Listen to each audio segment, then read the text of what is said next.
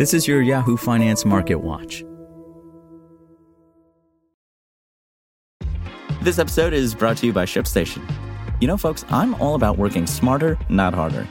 Running a successful e commerce business can be really convoluted, and honestly, you have enough going on. So, I want to introduce you guys to ShipStation.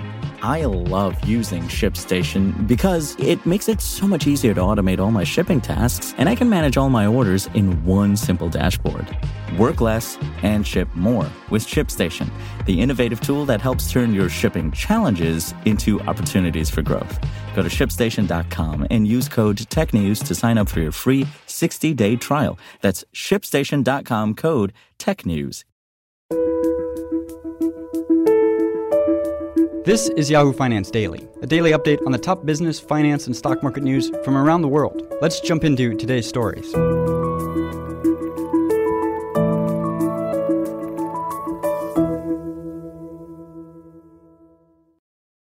U.S. stocks dropped Monday as investors looked ahead to the start of corporate earnings season this week and a bevy of new economic data as the Federal Reserve prepares to accelerate its moves to counter inflation. The S&P 500 declined by 1.7% and added to last week's losses. Nasdaq dropped more than 2% as technology stocks came under renewed pressure. Treasury yields climbed and the benchmark 10-year yield rose above 2.7% to reach the highest level since January 2019. Concerns over inflation, rising commodity prices amid Russia's war in Ukraine, and the Federal Reserve's monetary policy path forward remained at the center of investors' attention. On Tuesday, traders are set to receive the latest consumer price index from the Bureau of Labor Statistics, which is expected to show a staggering 8.4% year over year increase in prices for the biggest leap since 1982. And this comes as Fed officials have increasingly talked of larger than average 50 basis point interest rate hikes this year to help bring down prices.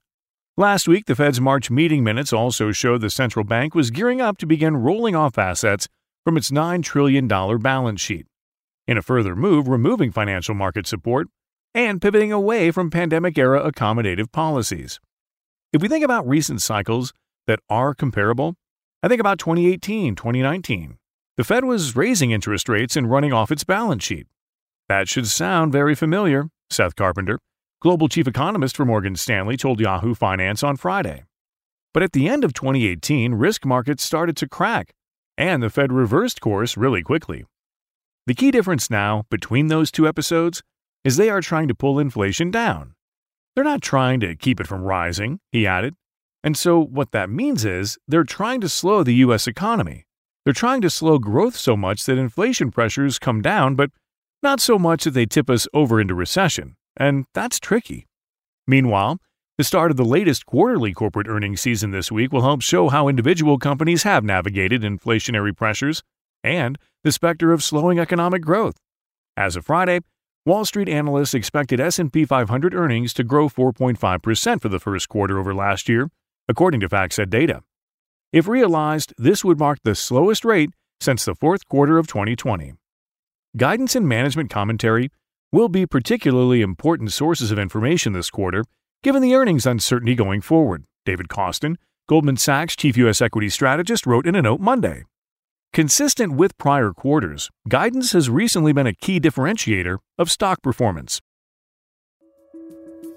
For more live coverage of business, finance, and stock market news, please visit yahoofinance.com. We'll be back tomorrow morning with your daily update. So until then, thanks for listening.